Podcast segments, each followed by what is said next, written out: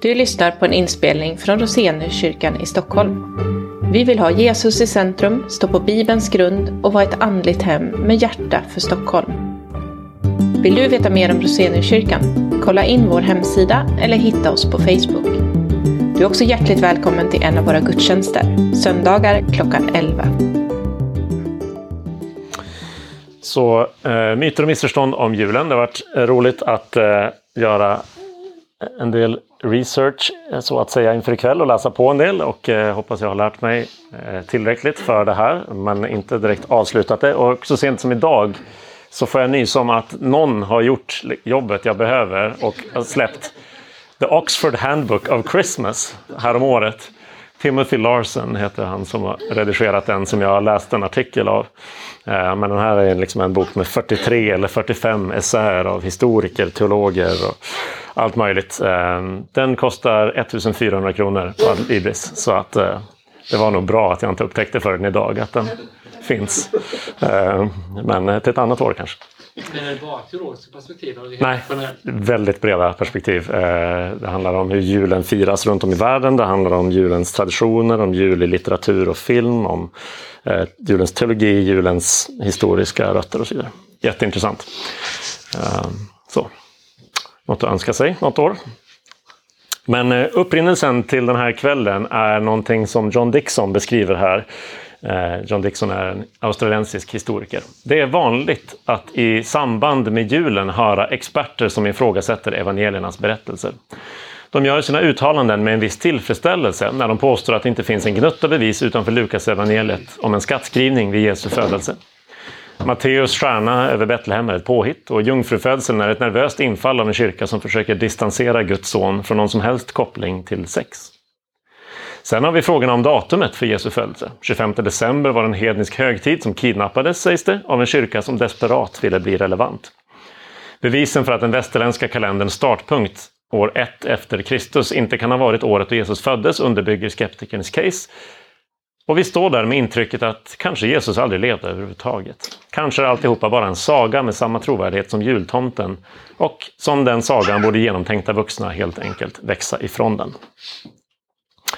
Eh, om man ska gruppera ihop alla de typer av eh, saker som eh, ganska rutinmässigt eh, sprids eh, runt julen Antingen i form av mer sådär humoristiska memes på internet till debattartiklar i seriösa nyhetskanaler och medier.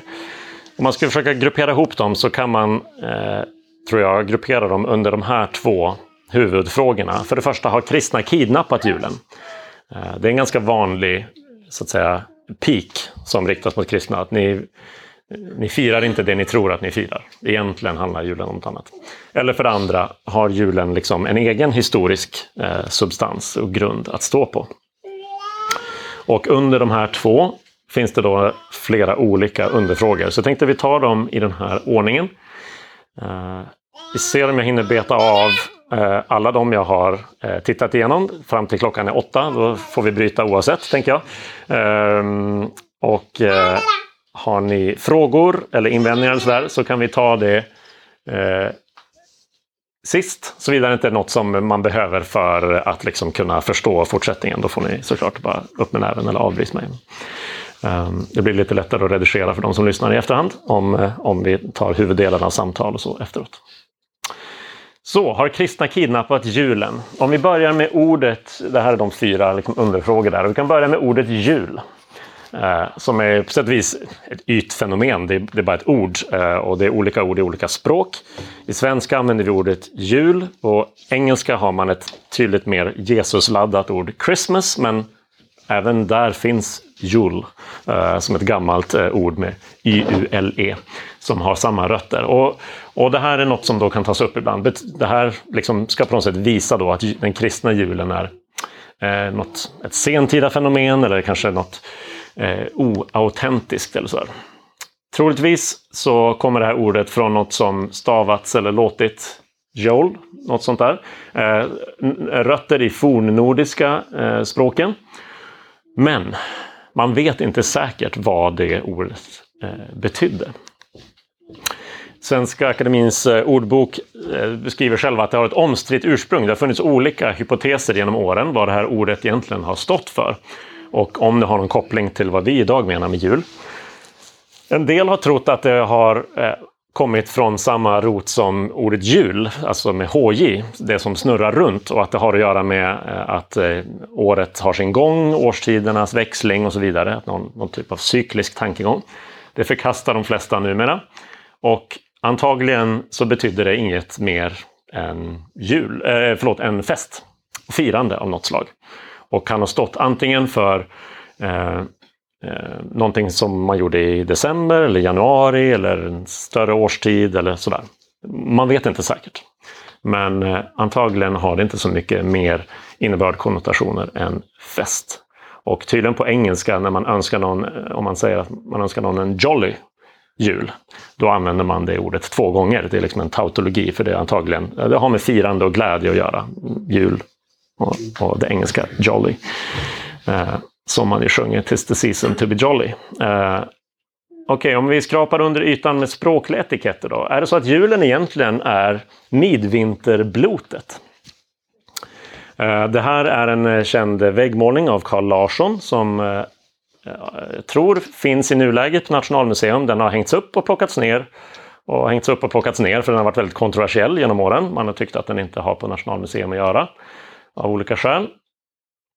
Och eh, ibland så sägs det då att när man Egentligen så har vi mycket äldre traditioner här i Skandinavien och Sverige än, än den julen vi firar. Och det är midvinterblotet och det är liksom vi har bara på något sätt kidnappat eller tagit eh, saker därifrån. Och uppgiften vi har för, eh, för det här då eh, är, kommer från den isländske eh, författaren Snorre Sturlason som skrev på 1200-talet. Förut hade julen börjat vid Hokunott. Det var midvinternatten och varat tre nätter. Det är inte jättemycket att gå på.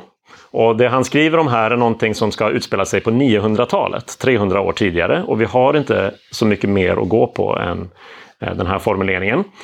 Och man är inte heller helt säker på vad hockeynott eh, betyder. En del har trott att det betyder höknatt.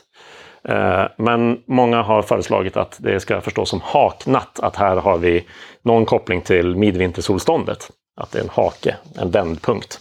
Och att det är det man firade med eh, det var det man firade när man firade jul. Det som saknas i den här beskrivningen är faktiskt själva nyckelordet midvinterblot. Eh, Midvinter har vi, men blot som då har att göra med att det skulle pågå människooffer eh, är inte så väl belagt i koppling till det här. Dick Harrison skriver så här.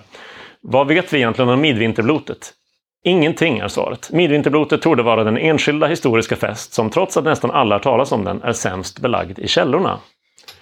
Ingenting i Carl Larssons berömda tavla Midvinterblot i Nationalmuseums trapphall har med verkligheten att göra. Han börjar räkna upp sen eh, Eh, förekomsten av en präst, hur, vilka kläder han har, människooffret. Det är en kung på bilden som ska offras för att det har varit missväxt i flera år och då enligt, enligt den här hypotesen ska, ska kungen offras eh, för att vi ska få bättre skördar helt enkelt. Eh, men Dick Harrison menar att vi har oerhört svaga belägg för, för detta egentligen. Han fortsätter i samma artikel. Det ligger 300 år mellan Snorres kortfattade påpekande och de händelser han uttalar sig om. Alltså är hans skrift en dålig källa. Men även om vi antar att han har fått korrekta uppgifter vet vi ingenting om exakt när festen ska ha ägt rum. Det kan ha varit både vid midvintersolståndet i december och i mitten av januari. Som sagt så kan man hitta det här ordet jul som beskrivning av, av decembertiden och januaritiden. Eh, och om det verkligen rört sig om ett blot, det vill säga en hednisk offerritual.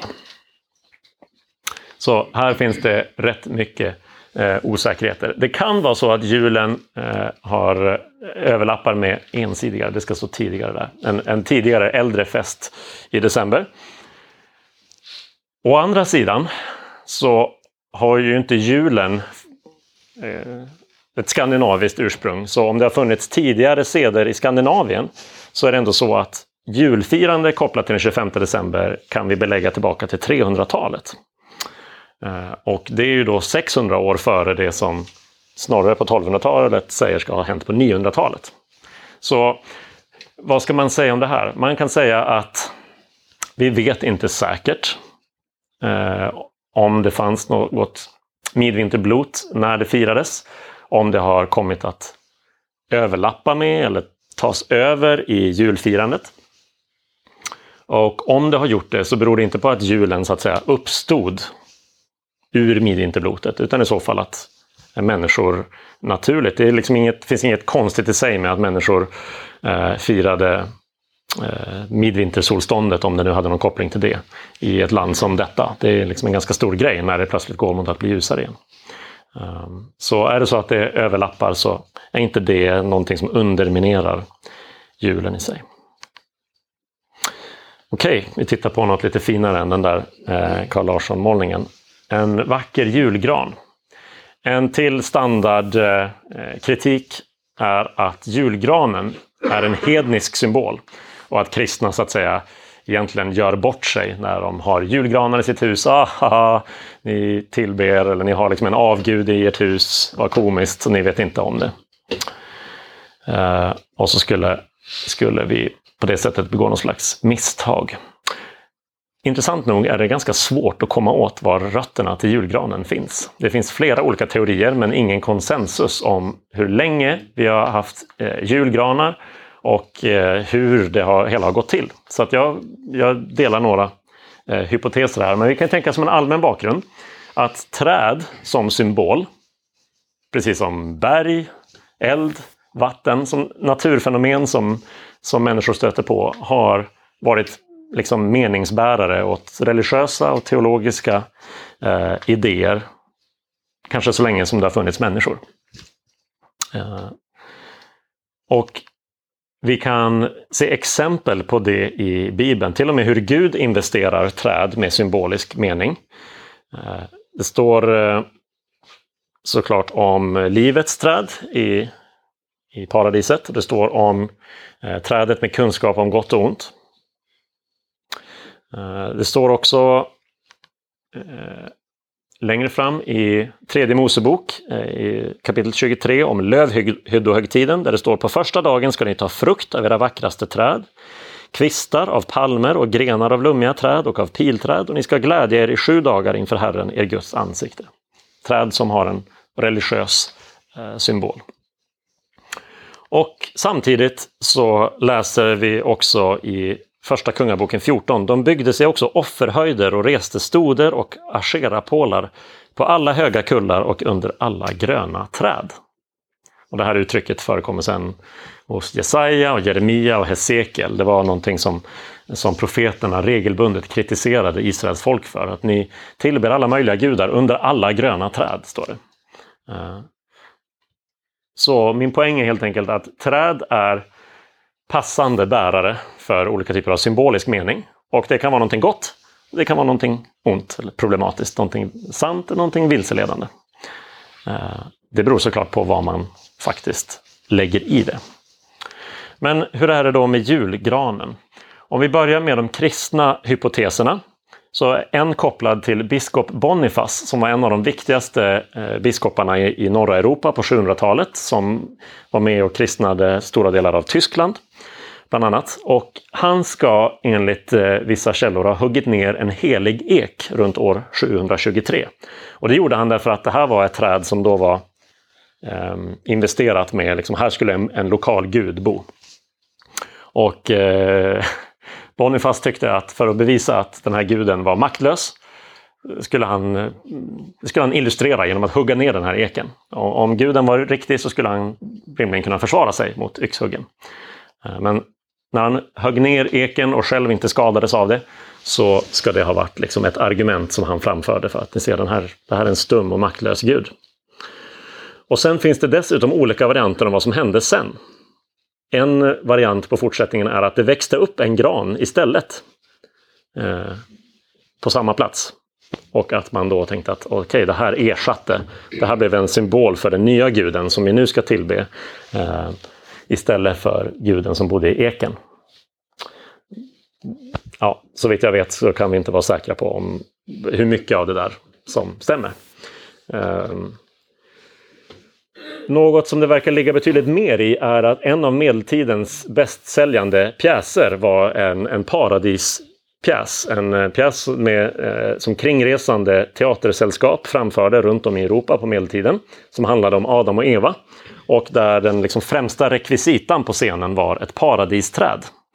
Och det här trädet skulle då eh, symbolisera livets träd och möjligen hade, spelade det dubbla roller med, med det andra trädet också i, i paradiset.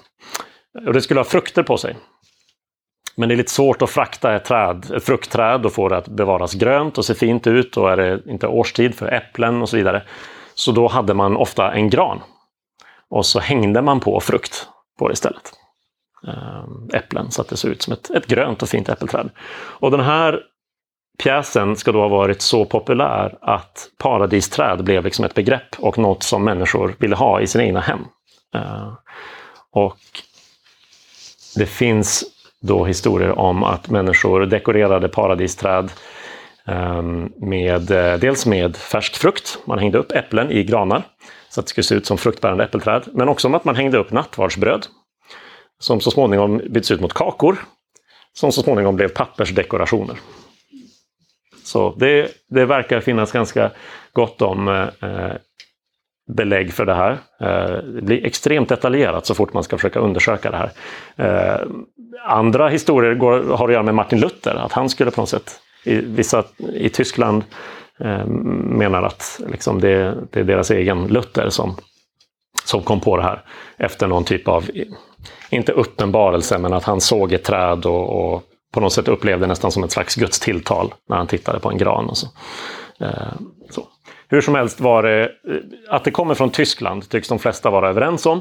Och att det var på grund av en tysk prins som gifte in sig i det engelska kungahuset som det sen spreds till hela världen för att det brittiska imperiet var liksom, fanns överallt. Så när brittiska kungafamiljen syntes på bilder med en fin julgran i bakgrunden, då ville alla ha en julgran. Och vips så hade alla julgranar. Och när var det här typ? Och det hände på 1800-talet, slutet av 1800-talet. Eh, samtidigt fanns det då tyskar som försökte säga att nej, det är inte en kristen symbol utan det är en hednisk symbol och den ska vara, eh, liksom, ha med tysk nationell identitet att göra. Så det är liksom en omstridd symbol, omstridd symbol. Och det är ju inte så ovanligt egentligen att man, man slåss om, eh, om en symbol. Man kan tänka på, på andra exempel där, ja, vad ska en symbol stå för? Ja, det beror lite grann på vem som använder den. Det kan ha funnits julträd parallellt med eller före kristendomens intåg i Europa. Eh, men eh, det verkar, Timothy Larsen, det är han som var redaktör för hela den här eh, 600 sidors eh, julboken. Han menar att alla belägg för det är motiverade av en, en tysk eh, strävan efter att göra julgranen till liksom en nationalistisk symbol. Så, vi vet inte säkert. Jag skulle säga att med ett oklart ursprung, eller även om det fanns ett klart ursprung, så är inte det eh, det absolut viktigaste. Ords och symbolers betydelse förändras. Eh, det betyder inte att det är upp till varje individ, alltså om man som individ säger att jag, jag vill fira jul med ett hakkors eller en regnbåge eller något annat som är en etablerad symbol. Du kommer bli missförstådd konstant tills symbolen kollektivt har ändrat betydelse. Men över tid ändrar symboler betydelse. Eh, och därför så bär det inte så mycket tyngd att säga att egentligen skulle en julgran stå för det ena eller det andra. Eh, mening har mycket mer med användning att göra. Hur använder vi gemensamt? Vad signalerar jag med en julgran? Vad uppfattar ni med en julgran? Än vad det har att göra med antingen ett ords etymologi, alltså vad, vad är det sammansatt, sammansatt av för beståndsdelar, eh, eller för den delen eh, eh, en symbols specifika ursprung. Och därför så eh, tycker jag att man som kristen, när man eh, tittar på sin julgran, mycket väl får lov att tänka på att det trädet är en påminnelse om paradiset. Det är ett träd som alltid är grönt. Precis som livets träd som det står om inte bara i första Mosebok utan i Uppenbarelseboken som mänskligheten en gång ska få tillträde till tack vare att Jesus blev hängd på ett annat träd. Eh, träd är mottagliga för kristen symbolik och vi, det finns inget historiskt belägg för att på något sätt ta avstånd från eller tänka att det här är en symbol som inte är förenlig med ett kristet julfirande, utan som mycket väl kan eh, införlivas i det. Jaha, om vi då, då har vi liksom gått från det svenska ordet jul till vikingarnas midvinterblot, om det, vad nu det var, till tyskarnas julgran. Och så spolar vi tillbaka klockan ännu mer till den sista delen av de här eventuella kidnappade eh, eh, julfirandena. Är julen egentligen den romerska högtiden Saturnalia? Det är också ett ganska viktigt, eh, eller inte viktigt, ett, ett ganska vanligt förekommande påstående. Att julens placering på året i slutet av december är eh, liksom en rest från en tidigare högtid, Saturnalia. Att egentligen så vet vi ingenting om när Jesus föddes och julen handlar egentligen därför inte om julen. Och det här är då en, en, eh, en målning från 1700 eller 1800-tal som spekulerar i hur Saturnalia kan ha sett ut. Saturnalia var en karneval i romarriket som har rötter till århundradena före Kristus och den är mycket riktigt äldre än det kristna julfirandet. Men har aldrig ägt rum på den 25 december. Saturnalia började den 17 december, men man kom på att det var så väldigt roligt med eh, den här karnevalstämningen och yran som råder. Det finns alla möjliga konstiga seder kopplade till eh, Saturnalia där man Eh, bland annat skulle liksom vända upp och ner på förhållandet slav och herre så att slavar blev fria eh, för en eller två dagar och fick bestämma. Och, eh, man valde ibland en karnevalkung som skulle liksom ställa till med oreda och sådana saker. Det där tyckte man var kul, så man förlängde i flera steg Saturnalia tills det till slut var en vecka långt. Men den slutar före 25 december. En bättre kandidat till romerska rötter, det är någonting som kallas för Sol Invictus, eller ibland med ordet Natalis först, som har med födelse att göra. Sol Invictus det betyder den oerövrade solen. Och det var en, en av såklart massvis med symboler som romarna använde för sitt imperium. Och enligt vissa uppgifter ska man ha firat Sol Invictus eh, födelsedag, den, någon slags solgud då alltså. Eh, den gudens födelsedag Eh, den 25 december. Men vi har väldigt eh, knapphändiga uppgifter om vad det här var för någonting ens och eh, när man började med det. Och faktum är att det är samma dokument där vi läser om att kejsar Konstantin utlyste kristen jul den 25 december. Samma dokument är vår enda källa om Sol Invictus. Vilket betyder att vi kan inte säkert avgöra vilket av det här som kom först eller om det kom samtidigt. Eh, här finns ju då något intressant, nämligen att det är i runda slängar runt midvintersolståndet. Inte exakt vid det, men, men i närheten av det. Och det kan ha betydelse säkert för Sol Invictus och som vi ska se kanske för eh, Konstantins beslut, om det här stämmer. Då. Båda uppgifterna är från samma källa och vi vet inte så värst mycket om Sol Invictus. Eh, men vissa uppgifter menar att de går tillbaka till, att det går tillbaka till runt år 270. Det är fortfarande efter Kristus. Så det betyder inte att Jesus på något sätt skulle kunna vara baserad på det, men möjligen att datumet har någon koppling. Varför? Eh, ja, just det. Eh, man kan ju då konstatera som relevant bakgrund i det här sammanhanget att det finns ingen hemlighet i, i kyrkan om att man har valt ett datum. Eh, julavangeliet anger inget datum för när Jesus föddes. Eh, faktum är att om det gjorde det och om julavangeliet angav 25 december, då skulle det finnas desto större skäl att kanske undra, ha finns det någon, någon koppling här då? Men det, det är överhuvudtaget inte någon viktig sak för Lukas att ange. Och Födelsedagar vet vi ju alla att det kan man fira när man tycker att det är praktiskt, när det passar. Man kan välja att fira det på en lördag istället för en onsdag för att man tycker att det passar bättre att ha fest när jag inte behöver gå till jobbet. Och man kan fira Jesu födelsedag den 25 december eller som de ortodoxa kyrkorna gör den 6 januari. Det liksom, finns inte, inte jättemycket nyhetsvärde i att avslöja det här så att säga. Eh, därför att alla, alla har kunnat undersöka i århundraden att det finns två olika datum att uppmärksamma Jesu födelse.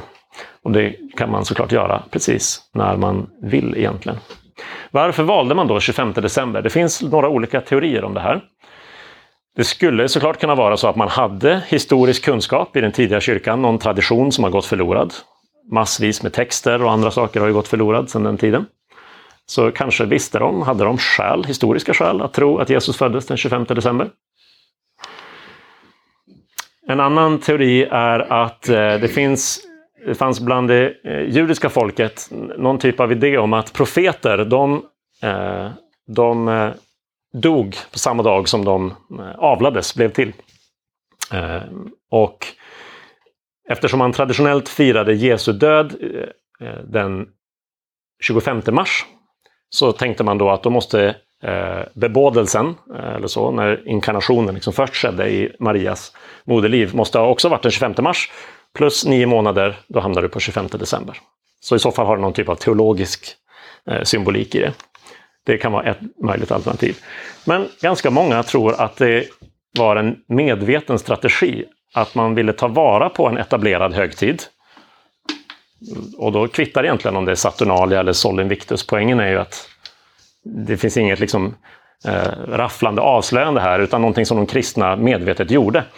Eh, och det skulle kunna ha med högtiden att göra eller med det som ligger till grund för högtiden, själva midvintersolståndet. Och det är lite intressant när vi läser eh, i första Mosebok i skapelseberättelsen att Gud säger på himlavalvet ska finnas ljus som skiljer dagen från natten. De ska vara tecken som utmärker högtider dagar och år och de ska vara ljus på himlavalvet som lyser över jorden. Och det blev så. Gud gjorde de två stora ljusen, det större att härska över dagen och det mindre att härska över natten och likaså stjärnorna. Av det här följer ju flera saker. Kanske framför allt för de som läste det först att solen och månen är inte gudomliga. De är ljus som Gud har skapat. Men för det andra, solen och månen ska vara tecken som utmärker högtider och dagar. Det finns alltså inget problematiskt utifrån eh, Bibelns tankesätt i att säga att men, i samband med midvintersolståndet vill vi fira Jesu födelse. Särskilt som Johannes beskriver Jesu ankomst till världen som att det sanna ljuset som ger ljus åt alla människor skulle komma in i världen. Vilken tid på året skulle kunna vara mer eh, passande än runt midvintersolståndet när ljuset liksom börjar sin långsamma triumf eh, över mörkret igen genom att dagarna blir längre. Någon som tror på den här teorin och då förklarar den är Louis Marcos som skriver så här. De tidiga kyrkofäderna som beslöt att fira Kristi födelsedag på en dag då hedningar redan var öppna för det slags sakramentala magi som inkarnationen förde in i vår värld gjorde sig inte skyldiga till att urvattna den kristna tron utan försökte bygga en bro åt människor som hungrade efter den sanna myten, det som Johannes kallade sanna ljuset, som ger ljus åt alla människor. De förstod, alltså kyrkofäderna, på ett sätt som kristna efter upplysningen ofta missar. Att Kristus inte förgör utan fullbordar längtan efter det mytologiska och önskan att återvända till Eden. Jag tror att det ligger mycket i det, att, att vi inte behöver spela ut eh, den kristna julen mot eventuella eh, likheter i, i andra kulturers firande, till exempel en likhet som tajmingen. Då. Utan att man faktiskt valde det för att säga att ja, ni har längtat efter ljuset. Här är det ljuset ni egentligen verkligen har längtat efter. Ungefär som Paulus gör i Aten när han säger jag kommer med upplysningar om den okände Gud som ni redan har ett altare till. Så har kristna kidnappat julen? Ja, vad menas egentligen med det här ordet egentligen? Julen handlar egentligen om, granen är egentligen det här. Det känns som att det bygger på en dålig filosofisk teori om hur mening konstrueras. För mening konstrueras genom användning och förändras över tid. När ordet sambo dök upp i svenskan på 1950-talet betydde det barn till indier eller, eller barn till mörkhyad. Fortfarande på 80-talet är det det som står i ordboken. Och sen plötsligt betydde det någon jag bor med utan att vara gift med. Ja. Ord ändrar betydelse helt enkelt. Eh, så överlappning i, i vilka ord som används, i vissa symboler eller datum. Eh, träd, solen, att man äter och dricker alldeles för mycket, som i och för sig kan vara ett problem i sig. Eh, ja, det, det är så man gör när man firar någonting. Eh, julen uppfyller och helgar de impulser som ligger bakom de påstådda hedniska förlagorna. Så jag är öppen för att följa bevisen dit de leder. Finns det korrespondenser mellan hur vi firar julen idag och hur man har firat andra högtider? Okej. Okay. Gör det inte det, som i många fall verkar ganska dåligt underbyggt, okej. Okay. Vilket som eh, är ganska oproblematiskt, ska jag säga, för mig som kristen. Desto intressantare är det ju om julevangeliet i sig har någon historisk grund. Och då eh, kan vi dels fundera på tidpunkten för Jesu födelse. Hur exakt kan vi känna till den? Sen har vi den klassiken i sammanhanget. Hur är det med skattskrivningen? Är Lukas eh, något på spåret eller är han ute och cyklar här? Eh, de visa männen och stjärnan, är det egentligen en saga? Det tycks likna en. Och hur är det egentligen med stallet till slut? Eh, så vi tar dem i turordning också. Varför vet vi inte exakt när Jesus föddes? Eh, vi vet inte exakt eh, vilket datum. Eller vi, vet, vi har inget datum, helt säkert. Eh, och eh, vi vet inte heller precis vilket år. Det här var inte jätteovanligt på den tid då Jesus levde. Och om man kollar upp i Bibeln vad det står om födelsedagar så hittar man ganska knapphändiga uppgifter där. Vi hittar att farao firade sin födelsedag i Egypten. Och vi hittar att eh, kung Herodes Antipas, den senare Herodes, som eh, halshugger Johannes döparen på sin födelsedag. Det är de enda två personerna i Bibeln som det står något om födelsedagar. Inte jättebra sällskap att befinna sig i, farao och Antipas. Ehm, det är inte alls säkert att man uppmärksammade födelsedagar eh, på det sättet. Och även om man gjorde det så är det ibland komplicerat att komma åt exakta årtal därför att eh, det var först på 500-talet som hela, ja, i stort sett hela världen då, om man eh, beroende på hur man vill beskriva det, antog en gemensam tideräkning. Före det hade ju alla sin egen tideräkning som utgick från sina egna kungar. Och att synka dem med varandra kan vara rätt så eh, kämpigt. Men på 500-talet så var det en munk eh, och matematiker, Dionysius Exigus, som fick i uppgift att räkna ut när föddes Jesus. Det ska vara referensen för vår tideräkning. Och han räknade och eh, jag tror inte någon av oss hade gjort ett bättre jobb på 500-talet. Eh, ännu mindre. Men det blev lite fel. Eh, det blev eh, några år fel. Och det kan vi veta därför att vi numera vet eh, någonting om ramarna eh, för de... Eh, vi, vi, vet årtalen för några av de ramar som Nya Testamentet sätter för Jesu födelse. Lukas skriver i samband med sin släkttavla till Jesus att Jesus var ungefär 30 år när han framträdde år 30. Så då får vi ungefär en fingervisning om eh, eh hur gammal han ska vara. Och så kommer det vi kan då datera med hjälp av externa källor, nämligen att Herodes den store, det här är då pappan till den Herodes som, hade, som tog livet av Johannes döparen. Um, Herodes den store, han dog under våren 4 före Kristus.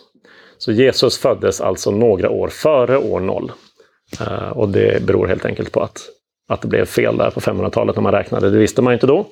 Jag vet inte när man insåg det. Uh, det är nog faktiskt inte jättelänge sedan gissar jag.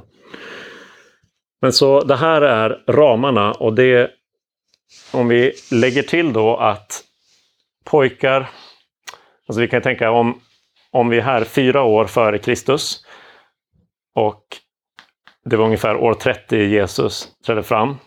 Då skulle Jesus varit 34 då. Vi vill inte göra honom eh, vi vill inte lägga det jättelångt före 4 före Kristus, för då borde Lukas sagt att han var runt 40 år snarare. Å andra sidan kan vi inte lägga det senare, för då levde inte Herodes den store längre.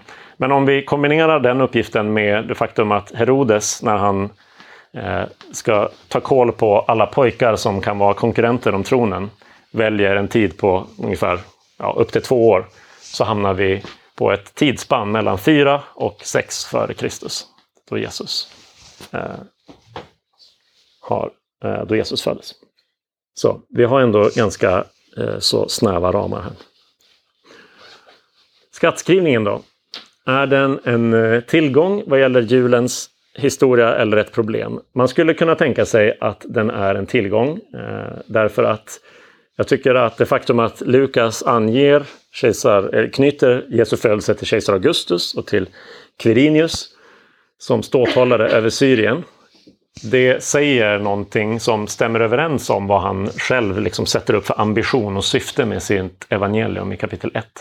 Att efter att han efterforskat allting från början har även jag bestämt mig för att skriva ner det i ordning för dig, högt ärade Teofilus, för att du ska veta hur tillförlitlig den undervisning är som du har fått. Så eh, Lukas hela poäng eh, med att nämna Quirinius verkar ju vara just det. Vi ska kunna liksom se att det här har inte hänt i någon slags religiöst vakuum utan verkligen på en speciell tid och plats. Men enligt många skulle Lukas då ha skjutit sig i foten därför att det finns en svårighet här. Påståendet är att Quirinius skattskrivning helt säkert ägde rum år 6 efter Kristus. Alltså att Lukas då är fel med ungefär 10 år. Eh, Herodes den store dog 4 före Kristus. Alltså kan Jesu födelse inte ha ägt rum i anslutning till skattskrivningen. Minst en av de här uppgifterna är felaktig. Ehm, och då behöver vi kika lite närmare. Här har vi en bild på eh, en staty av Quirinius som hade det, åtminstone de här namnen. Det är möjligt att han hade ytterligare några. Eh, men Publius Sulpicius Quirinius eh, är hans hela namn. Och vi kan läsa om honom bland annat hos Josefus, den judiska historikern, som nämner den här skattskrivningen eh, i sitt verk Judarnas krig. Och det är det som gör att man placerar den år 6 efter Kristus. Men det intressanta är att Lukas i Apostlagärningarna 5.37 skriver om Eh, när han återberättar Gamaliels eh, tal, en av fariseerna. Då pratar Gamaliel om, om ett uppror som skedde på grund av den här skattskrivningen. De var inte så populära bland judarna, de romerska skattskrivningarna. Så Lukas verkar känna till samma skattskrivning som Josefus daterad till 6 eh, efter Kristus. Och det här gör att man ska rama in eh, situationen på rätt sätt och vara lite noggrann. Därför att det man ibland har, hur det här ibland beskrivs är till exempel, vi saknar belägg för skattskrivningen i samband med julen. Och det gör vi inte alls, för Lukas skriver om att det var en skattskrivning då. Det är en historisk källa. Eh, ett annat sätt att beskriva det, Bibeln motsäger vad vi vet historiskt. Men det är egentligen samma sorts sätt att säga att på förhand utesluta Lukas och säga det är Josefus som gäller. Jag skulle säga att det inte ens är rätt att säga att vi har en motsägelse mellan Lukas och Josefus. För det finns inget som med nödvändighet säger att båda, eh, eller att bara en av dem kan ha rätt. Utan det bästa sättet att beskriva den här situationen är att vi har två historiska uppgifter, en från Josefus, en från Lukas. Och vi är inte helt säkra på hur vi ska relatera dem till varandra. Det finns ju ett väldigt begränsat antal logiska alternativ här. Eh, det ena är att Lukas har fel. Det är ett möjligt alternativ att Lukas är fel ute med tio år. Eh, men det är inget som är avgjort på förhand. Det kan inte, för att Lukas eh, valdes in i eh, Nya Testamentet säga att därför är han inte längre en historisk källa. Det är liksom ett helt grundlöst sätt att jobba med, med källmaterialet. Tvärtom så måste vi säga att Lukas i allt annat vi vet om honom är en skicklig historiker som vars uppgifter Eh, har fått många arkeologiska bekräftelser och eh, han är allmänt noggrann. Det syns till exempel i Apostlärningarna att när han reser runt med Paulus eh, på Paulus missionsresor så växlar Lukas sin terminologi utifrån de lokala dialekterna på de olika platserna de besöker. De kommer till Malta och då står det om någon som var förste man på Malta och det där tyckte historiker var jättekonstigt tills man insåg att det var, det var så, det var titeln på Malta, att man hade en, liksom ett eget lokalt sätt att benämna sina eh, ledare som inte gällde på andra platser. Och det har Eh, har eh, varit ett exempel som heter Lukas rätt. Så helt utgångsläget så är det inte självklart att Lukas är den som ska stryka på foten. Utan man skulle kunna säga lika, precis lika gärna att Josefus har fel. Eh, och skäl för det skulle kunna vara att Josefus tillförlitlighet är hög när han vittnar om saker under sin egen livstid eller som han själv var ögonvittne om. Men varierar lite mer när det handlar om saker som hände före hans livstid. Ehm, och det finns tecken på att Josefus vid andra tillfällen har, har läst om samma händelseförlopp i olika källor och beskrivit det som två händelser som egentligen var en händelse. Så det skulle kunna vara så att Josefus har, eh, beroende på hur Quirinius benämns, trott att eh, Quirinius är någon annan än den han är och därför har liksom fått en extra skattskrivning som han måste placera in år 6 efter Kristus. Det där blir extremt detaljerat, men det finns en akademisk eh, seriös artikel som går igenom hur alla de saker som tyder på att ja, det skulle mycket väl kunna vara så att Josefus har, har liksom lagt till en skattskrivning som egentligen inte ägt rum. Ehm, och ett problem är ju helt enkelt att människor benämns på olika sätt. Så Quirinius eh, kan kallas för eh, bara Quirinius eller med alla de där tre namnen. Men det kan också, eh, det finns ytterligare eh, namn som skulle kunna syfta på Quirinius baserat på var han kom ifrån, hans etnicitet. Så. Det blir alldeles för detaljerat och trist eh, att gå in på det. Men Josefus skulle kunna ha fel. Men det är inte ens säkert att någon av dem måste ha fel. Det kan vara så att båda två har rätt. Eh, och flera sätt som vi kan då liksom försona Lukas med Quirinius på är att Lukas kallar inte Quirinius ordagrant ståthållare. Det är Luthers sätt att, övers att översätta det, som sedan har levt vidare. Han anger ett verb, eh, att han var en styrande i Syrien. Men det skulle kunna vara något annat än ståthållare. Han skulle kunna vara där på ett specialuppdrag. Han skulle kunna arbeta med ståthållaren. Eller någonting sånt här. Det finns eh, en möjlighet att Quirinius har ståthållare två gånger. Det här är en del av en inskription som man hittade utanför staden Tivoli i Italien. Och här står det längst ner så står det Legatus Iterum Syria. Eh, och det betyder ståthållare. Eh, iterum har att göra med en gång till Syrien. Kruxet är att namnet är borta. Men en person har varit ståthållare i Syrien två gånger. Det kan vara Quirinius. Uh, eh, och i så fall så ja, kan han ha varit ståthållare när Lukas skrev det och sen igen när Josefus beskriver det. Det är ju extremt störande att namnet inte finns med på inskriptionen. Då hade vi sparat så mycket tid. Sen är det intressant att Lukas skriver första skattskrivningen. Lukas kan omöjligt mena att det är den allra första skattskrivningen som som äger rum. Eller det är åtminstone inte självklart att han syftar på det. Han bör känna till tidigare sådana som har gjorts. Så det skulle mycket väl kunna vara så att det här är den första av Quirinius skattskrivningar. Och att Quirinius gjorde en till sex efter Kristus.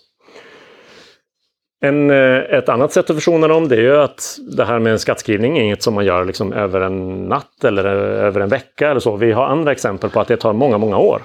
Och det skulle kunna ha påbörjats under eh, en person som hette Saturninus, för det är vad Tertullianus säger 200 år senare, att det var Saturninus som liksom satte igång den här. Men att Quirinius förknippas med den därför att det var han som satt på posten när den blev slutförd. Ett till sätt som de kan stämma överens.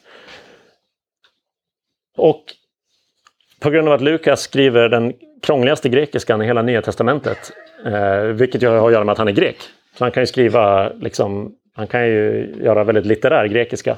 Så är det inte självklart utifrån ordföljden att ordet som översätts um, före, eh, eller förlåt, eh, ordet som översätts att uh, det var den första skattskrivningen när Quirinius var ståthållare skulle kunna betyda att det var skattskrivningen före Quirinius blev ståthållare. Och då är problemet också borta. Något av de här två kan det betyda. Det är liksom rimliga översättningar. Så det problemet eh, har massa olika lösningar. Jag vet inte vilken av dem som är rätt, men man behöver inte oroa sig över det. Eh, för det är ingen nödvändig motsägelse. Andra tycker att det är jättekonstigt att eh, Josef och Maria måste flytta på sig från Nasaret till Betlehem, vilket osmidigt sätt att jobba. Ja, kan man tycka, men det betyder inte att det inte var så. Ehm, Justinus martyren på 100-talet, han skriver att åk själva och kolla Josef folkbokföringsuppgifter. Som om det är en källa som finns tillgänglig fortfarande. Och Joanne Shelton eh, som, har, eh, som är historiker, eller klassicist eller vad man ska eh, säga, som har studerat, jobbat med, med antikens Rom, anger exempel från Egypten några årtionden, ja, ett, eller hundra år senare helt enkelt, men det är fortfarande under romerskt styre, där, eh, där de som var eh, överhuvud över hushåll faktiskt eh, behövde flytta på sig för att skattskriva sig. Och det kan ju mycket väl vara så att Josef faktiskt hade vuxit upp i Betlehem. Alltså det står att han är av Davids hus och Davids släkt. Men det står ingenstans att det måste betyda att han i flera generationer har bott i Nasaret. För då framstår det som jättekonstigt att han ska tillbaka till Betlehem. Men har han fötts och vuxit upp i Betlehem och som vuxen startat byggfirma i Nasaret. Det är inget jättekonstigt med att han behöver återvända till Betlehem. Hur är, hur är energin i rummet? Ska vi fortsätta? Ja. Visa män som följer en stjärna. Det här är nog det som jag själv har tyckt varit lite jobbigast i jul eh, liksom, skeendet. Då flyttar vi oss från Lukas 2 till Matteus 2. Det är vissa saker här som liksom, ja, man undrar, kan det verkligen gå till så här? Varför skulle visa män i Babel bry sig så värst mycket om judarnas konung? Hur kan man följa en stjärna till ett visst hus? Och skulle Herodes verkligen få för sig att döda alla pojkar i Betlehem?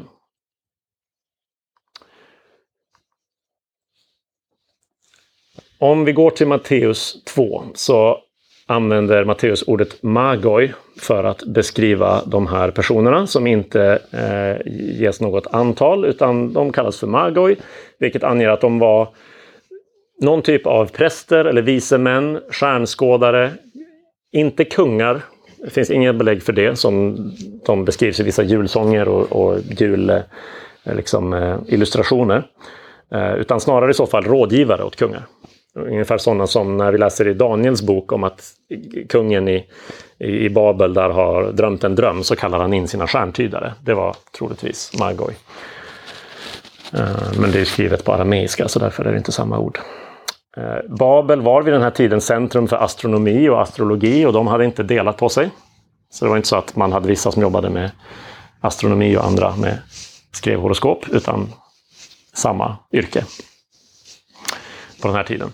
Och det finns en etablerad judisk närvaro i Babel från exilen på 500-talet före Kristus. Eh, Redan Gamla Testamentet anger att det var inte alla som tog vara på erbjudandet från kung eh, eh, Kyros att återvända hem till sitt land. En del valde att stanna. Det är därför vi har Esters bok som utspelar sig i Persien. Det är judar som bor kvar där. Så judiska seder och judisk tro är någonting som är känt i Babel eh, i kombination med det här stora intresset för astronomi och astrologi. Och den romerska historieskrivaren Tacitus, han skriver att det fanns en fast övertygelse och han levde själv eh, samtidigt som eh, eh, Jesus, eller åtminstone under första århundradet. Något efter. Eh. fanns en fast övertygelse om att en härskare skulle komma från Judén och förvärva ett universellt imperium. Han tycker det här är förkastligt. Han tycker att eh, alla borde inse att den här, eh, de profetiorna och så, de syftar ju på Tiberius eller Domitianus, romerska kejsare. Men han, han anger att liksom, populärt var det en uppfattning att det skulle vara en, en judisk kung skulle komma. Um, så inte så konstigt att om, om de här får en liten knuff i ryggen så, så kan de liksom eh, få för sig att undersöka saken. Har det kommit en, en judisk kung? Men frågan är ju då, är det trovärdigt att en stjärna av något slag skulle vara en sån knuff i ryggen, någon slags indikation? Och det här, det, det blir på något sätt lite hisnande och spännande. Ehm, Därför att ja, folk har ju då tänkt sig, eller man kan tänka sig i huvudsak tre olika förklaringar. Det skulle kunna vara någon typ av astrologisk konstellation som de tittar på. Det skulle kunna vara, åh den blinkar. Ja, vem är inte sugen på att hoppa upp på en kamel nu och, och sticka iväg? Jag känner direkt hur det talar till mig. Eh, det skulle kunna varit någon form av nova, en stjärna som exploderar. Eller det skulle kunna ha varit ett mirakel naturligtvis. Um, det är, um, finns inget hinder för Gud som har skapat stjärnorna att, att göra någonting helt övernaturligt som lockar uh, stjärntydarna. Men här finns några intressanta saker som vi kan veta uh, om den här tiden. Och det är att 7 före Kristus, då befinner vi oss alltså ungefär ett och ett halvt år eller så före det troligaste tiden då Jesu eh, födelse ägde rum. Så var planeterna Jupiter och Saturnus i vad som kallas för en konjunktion, alltså de står ovanligt nära varandra, i fiskens stjärntecken tre gånger samma år. Och det här är någonting som babylonierna själva noterade på lertavlor som vi har hittat. Att de skrev det här är häpnadsväckande, för det här hände var, vart 800 år.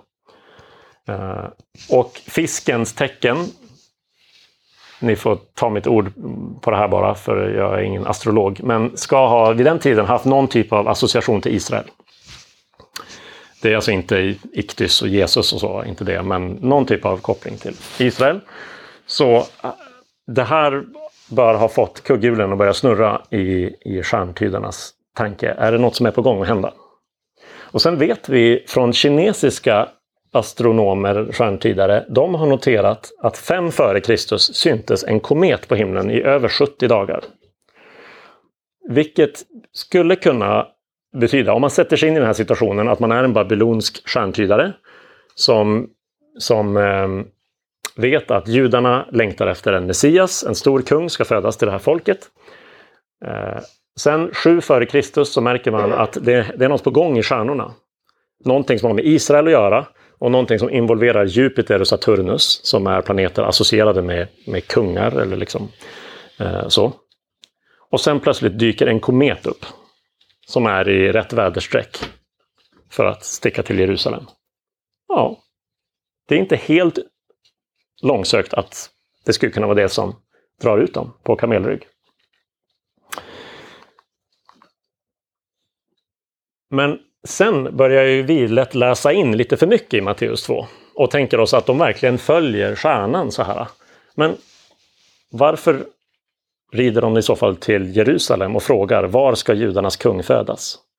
Så vägbeskrivningen får de inte från stjärnan utan från Herodes skriftlärda och profeten Mika i Gamla Testamentet där det står att Messias ska födas i Betlehem. Det är det som leder dem specifikt till Betlehem. Och när det gäller att stjärnan skulle ha liksom stannat över huset så okej, okay, är det ett övernaturligt fenomen så låt gå, då kan det mycket väl eh, ha varit så. Men uttrycket är väldigt likt sådana som, eh, som eh, Josefus och om det nu är Tacitus eller någon annan romersk eh, historieskrivare.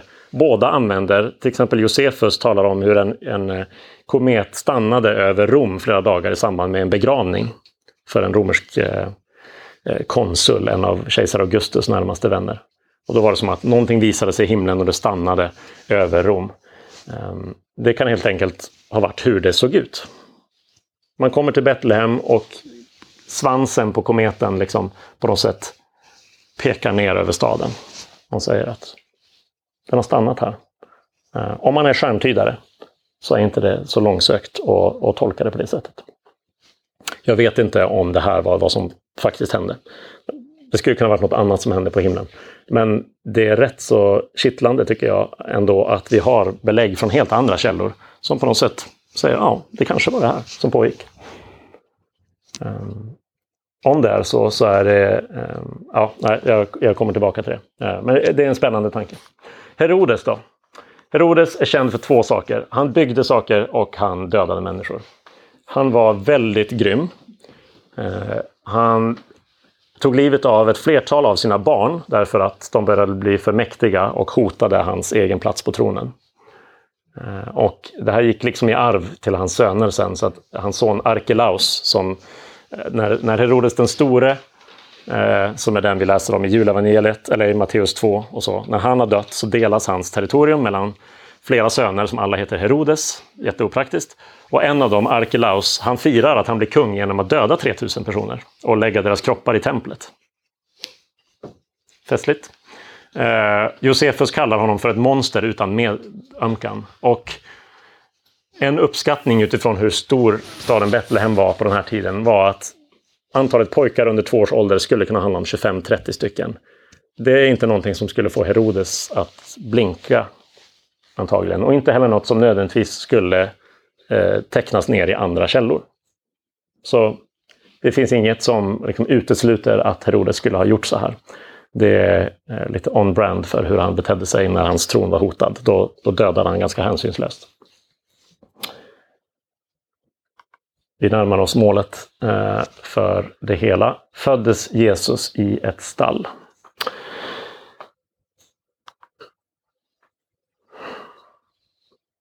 Hoppsan, där har en rubrik fått släpat med. Eh, här får vi ju se att den kanske eh, att det inte bara är människor som, eh, som är kristendomskritiker som lätt eh, gör olika typer av eh, förenklade kopplingar och associationer utan att även vi lätt läser in eh, saker och skapar oss bilder som kanske inte helt stämmer. Vi läser mellan raderna. Det står ingenting om något stall i julevangeliet. Däremot nämner Lukas tre gånger ordet krubba.